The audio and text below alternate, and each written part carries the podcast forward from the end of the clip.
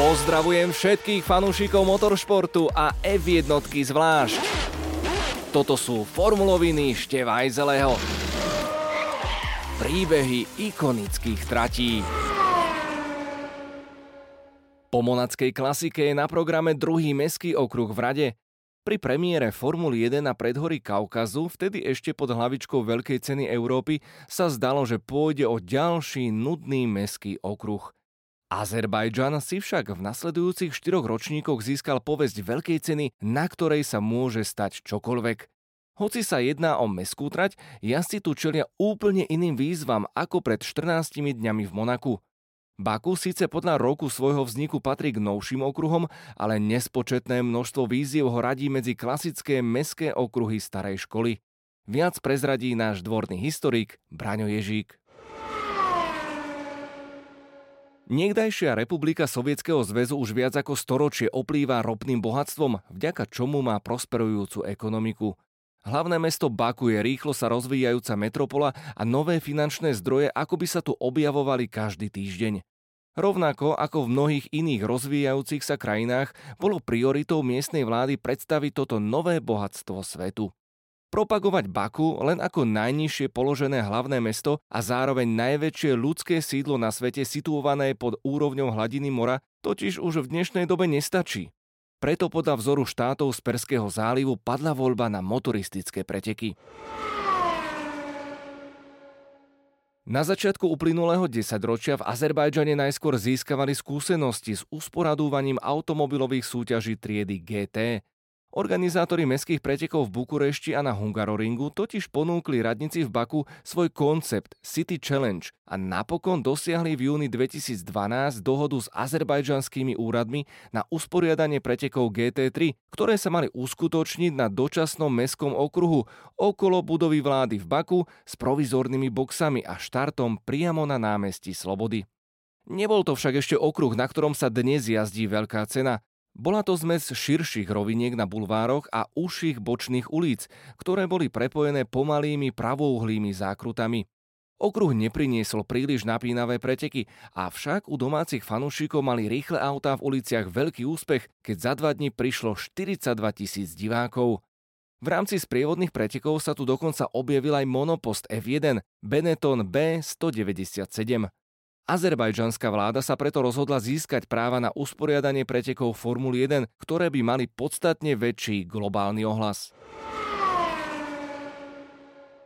Každá minca má dve strany a úspešné preteky priniesli do ulic Baku dopravný chaos, pretože trať si vyžadovala uzavretie jednej z hlavných mestských komunikácií.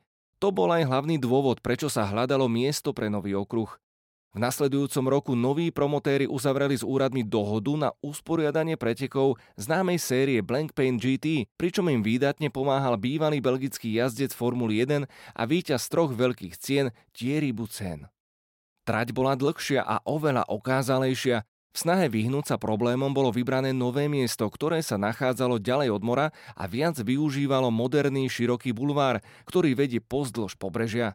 Panorámu boxov dotvárala impozantná Crystal Hall, postavená pre hudobnú súťaž Eurovision v roku 2012, zatiaľ čo v diálke sa vznášala obrovská národná vlajka veľkosti malého futbalového ihriska.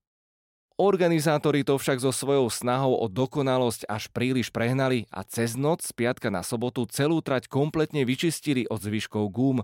Tak sa stalo, že v chladnom počasí nemal stav trate ďaleko k ľadovej ploche – Komédia pokračovala aj v nedelu, keď domáci pre zmenu namiesto vysokotlakových čističov použili mydlovú vodu. Preteky sa napokon museli odštartovať za asistencie bezpečnostného vozidla, ale na druhej strane boli priam nabité akciami. Konfiguráciu nového okruhu dostal na starosť dvorný architekt Formuly 1 Herman Tilke a Baku sa stala celkovo 72. traťou, na ktorej sa konala veľká cena F1. Zadanie od miestnej vlády bolo jednoduché. Trať mala ukázať čo najviac historických pamiatok, pričom boxy mali byť umiestnené pozdĺž pôsobivej vládnej budovy. Vo výslednom riešení architektonickej kancelárie sa snúbi staré s novým, keď jazdcov okruh prevedie širokými modernými ulicami vládnej štvrte s okázalými hotelmi a obchodmi najdrahších svetových značiek. Elegantné výškové budovy kontrastujú s najnáročnejšou časťou trate, ktorá sa klukati do kopca v malebných uličkách okolo stredovekých mestských hradieb k starému mestu s panenskou väžou a palácom Širvan Šachov, ktoré sú zapísané v zozname svetového dedičstva UNESCO. Podobne ako Monako, aj okruh v Baku sa môže pochváliť prevýšením, ktoré však dosahuje len o niečo viac ako polovicu slávnejšej meskej trate.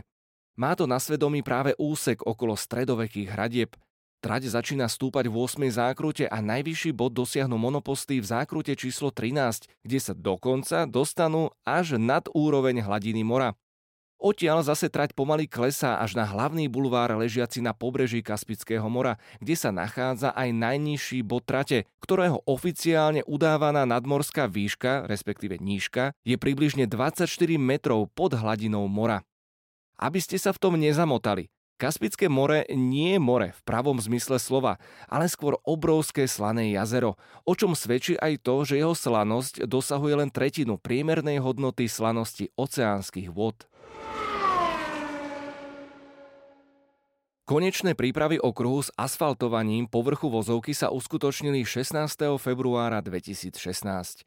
Organizátorom však opäť niečo nevyšlo a svoj debut v kalendári F1 si naplánovali v termíne, keď sa konala slávna 24-hodinovka Le Mans. Veľká cena pod hlavičkou znovu obnovenej Veľkej ceny Európy patrila k tým divácky nudnejším, ale za to uchvátila všetkých zúčastnených. Do prvej zákruty sa vošli hneď tri autá naraz, čo evokovalo skôr meské preteky americkej série IndyCar. Pred sezónou 2017 bolo podujatie premenované na Veľkú cenu Azerbajdžanu, čo domácich stálo nejaké peniaze naviac na usporiadateľskom poplatku. To však pre miestnych v súčasnej dobe nie je žiadny problém. So zmenou názvu akoby pribudlo na trati viac akcie a odvtedy sme mohli vidieť 4 napínavé veľké ceny so 4 rôznymi výťazmi. Trochu iná situácia je z pohľadu tímov, keď sa víťazstvom v Baku môžu pochváliť len Mercedes a Red Bull. Okruh na pobreží Kaspického mora je oveľa rýchlejší ako ten v Monaku, za čo môže aj jedna z najdlhších roviniek v kalendári. Jazdí sa tu proti smeru hodinových ručičiek a na jazdcov čaká 20 zákrut. Veľa z nich je pravouhlých, čo veľmi nezvyšuje potenciál predbiehania, avšak tento nedostatok vyvažuje krátka boxová ulička a niekoľko vysokorýchlostných úsekov, schopných poskytnúť dobré príležitosti na predbiehanie. Aj preto si azerbajdžanská veľká cena rýchlo získala reputáciu akčných pretekov s množstvom predbiehacích manévrov. Kolo v Baku je rovnako rozmanité. Jazdci akoby chodili po špičkách v najúžšom bode nielen okruhu, ale celého kalendára, aby o kúsok ďalej strávili viac ako 2 km na prospekte Nefciller pozdĺž hlavného bulváru s pravou nohou na plynovom pedáli zatlačenou až k podlahe. Je to jedinečné usporiadanie, pretože ide v podstate o dve trate v jednej. Klukatá časť starého mesta má podobnú atmosféru ako ulice Monte Carla, zatiaľ čo dlhé rovinky s brznými zónami sú charakteristické skôr pre miesto konania Veľkej ceny Talianska. Úsek trate od výjazdu zo zákruty číslo 16 až po brznú zónu pred zákrutou číslo 1 je vôbec najdlhším úsekom v kalendári F1, ktorý sa jazdí bez použitia brzd je zhruba o 200 metrov dlhší ako časť medzi zákrutami La Source a Le Combe v Spa Francorchamps. Vďaka tejto neobvyklej zmesi je nastavenie vozidla ťažkým orieškom pre tímových inžinierov.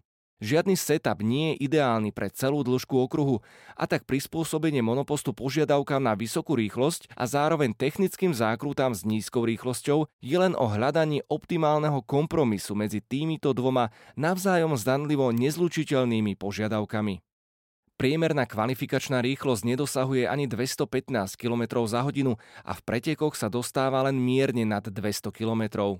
Dlhé kolo a dlhé rovinky robia z Baku okruh, na ktorom jazdci preraďujú v celej sezóne najviackrát počas jedného kola. Azerbajdžanská trať nie je k jazdeckým chybám až taká nekompromisná ako tá monacká, čím sa tu jazda stáva psychicky menej náročnou. Hoci je tu viac roviniek a aj výbehových zón, stále je tu aj priestor na jazdecké chyby. Rovnako platí aj to, že ak v Baku niečo pokazíte, bude to mať závažnejšie následky ako na klasickom okruhu.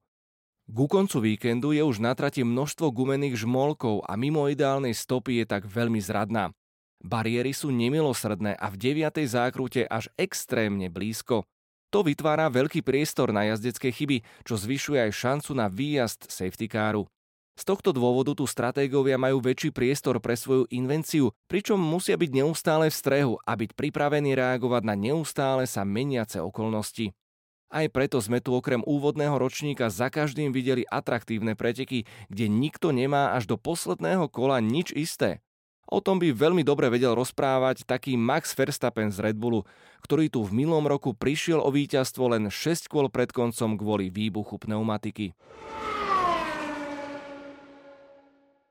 Samotné Baku je rušným mestom spájajúcim prvky tureckej a blízkovýchodnej kultúry a pre týmy je vítaným spestrením. Aj preto sa sem týmy radi vracajú, a to napriek tomu, že Azerbajdžan je stále kritizovaný za nedodržiavanie ľudských práv, pretože podobne ako vo väčšine bývalých sovietských republik, aj tu dochádza k väzneniu politických aktivistov, novinárov a blogerov, ktorí kritizujú režim. To však pre Formulu 1 nikdy nebol problém a pokiaľ to vyhovuje sponzorom, nechá sa rada zvábiť veľkými finančnými obnosmi, prostredníctvom ktorých sa miestne vlády snažia zlepšovať svoj imič. Ďalšie zaujímavé informácie a príbehy nájdete na redbull.sk.